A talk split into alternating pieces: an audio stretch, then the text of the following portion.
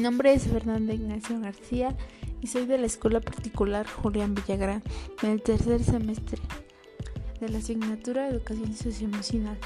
Sobre el tema del que quiero hablar es sobre las relaciones interpersonales.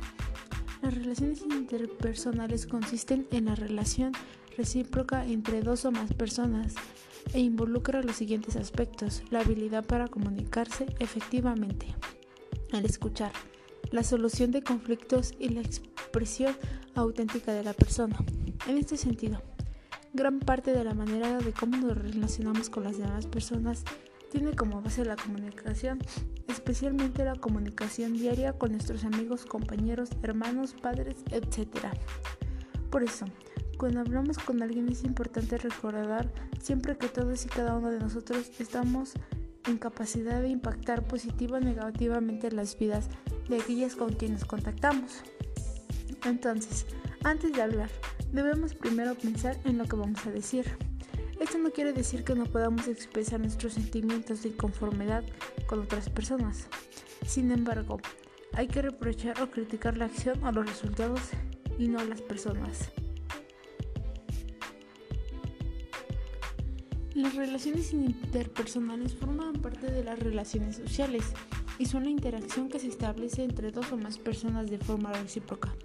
Un componente esencial de esta relación es la comunicación.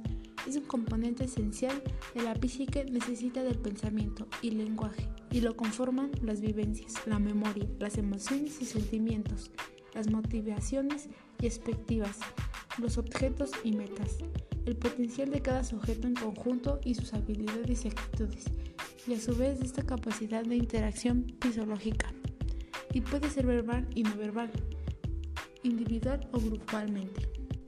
Para esto, todo esto requiere un proceso de autoanálisis, observar sobre uno mismo, saber escuchar el interior manteniendo un concentramiento y una actitud sincera y honesta, observar el comportamiento en los demás y un factor esencial para las relaciones interpersonales es la inteligencia emocional. Consiste en una potencial que facilita el conocimiento de las propias emociones y sentimientos y facilita conocer mejor de los demás. Saber más sobre su vida y las relaciones y con todo ello tendrá más facilidad para adaptarse a situaciones, familia, amigos y personas, consistiendo con un mayor éxito. Sí es evidente que proporcionan más sensibilidad para interactuar con nosotros al tener mayor conocimiento de uno mismo, más autoestima y más empatía. En conclusión, las relaciones interpersonales son importantes en cada persona y es importante tenerlas desarrolladas de una manera social, ya que esto nos permite tener una mejor relación con las personas.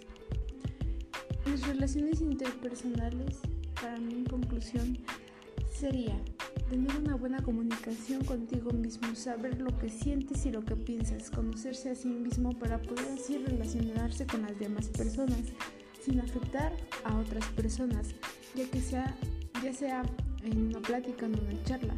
Si no conocemos estos puntos o habilidades de nosotros mismos, es posible que nosotros dañemos a las demás personas, ya que la interacción social consiste en tener una una forma de pensar y de comunicarse buena, para así tener una relación mejor y no tener ningún problema.